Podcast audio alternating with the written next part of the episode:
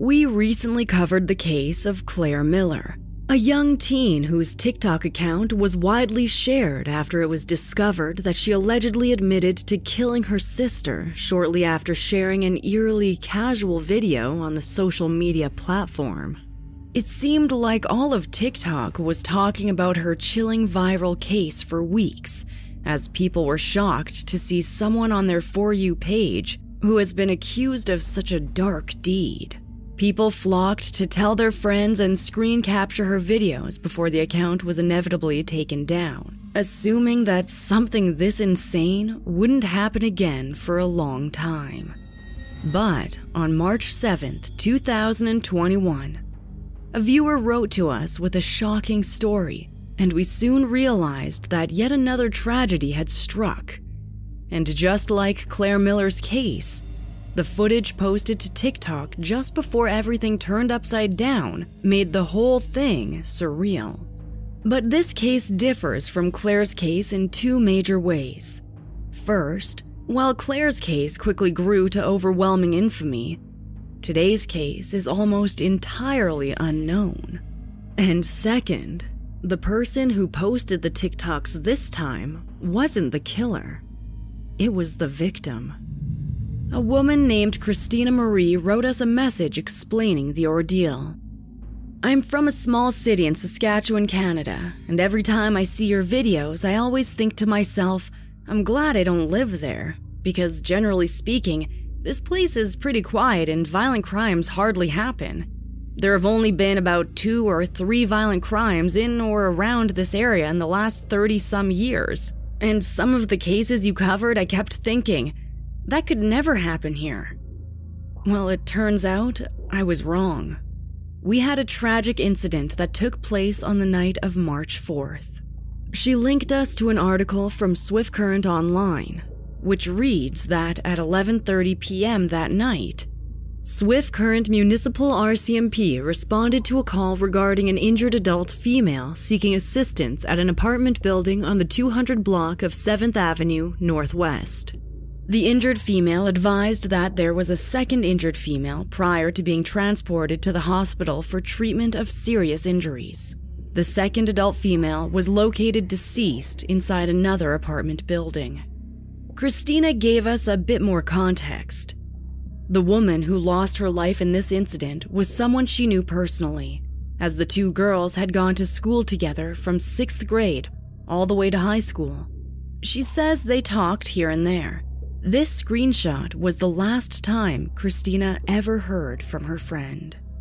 The victim was a mother of three named Chastity Poundmaker. On March 4th, only hours before her life would be cut short, she posted this TikTok about her mother, writing, This is my mom. She's struggled with abuse, neglect, hearing, speech problems, and mental illness. She doesn't know I'm recording her, I'm just admiring how beautiful, sweet, and loving of a soul she has. I love her so much. When she sent us this video, Christina wrote to us I can't watch her TikTok anymore without feeling a chill to my bones. It's haunting. The one last thing that makes my skin shiver is the fact that in her TikTok video, an hour or so before her death, the song she used was called Deathbed. Earlier in the day, Chastity had shared a few clips laughing and messing around with some loved ones. Eerily, the second to last video on her account shows Chastity reacting to another user's TikTok, where she showed photos of missing women and urged viewers to contact police or hotlines if they knew any information that could help find them. This video refers to missing and murdered Indigenous women in Canada an organization and movement that spreads awareness about the numerous Indigenous women who have vanished or died across the country. As an Indigenous woman herself, Chastity appears to feel for these women and most likely duetted to help spread awareness about their cases, totally unaware that her own nightmare was just hours away.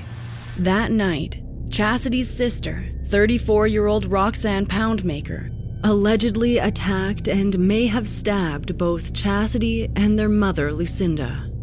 While Lucinda managed to survive and is currently safe and recovering, It appears that she frantically alerted authorities to the fact that Chastity had been badly hurt as well before she was taken to the hospital. But when they found Chastity's body, it was unfortunately too late, and she was declared deceased at the scene. Roxanne was reportedly located and arrested without incident at another residence at 1:14 a.m. the night of the attacks.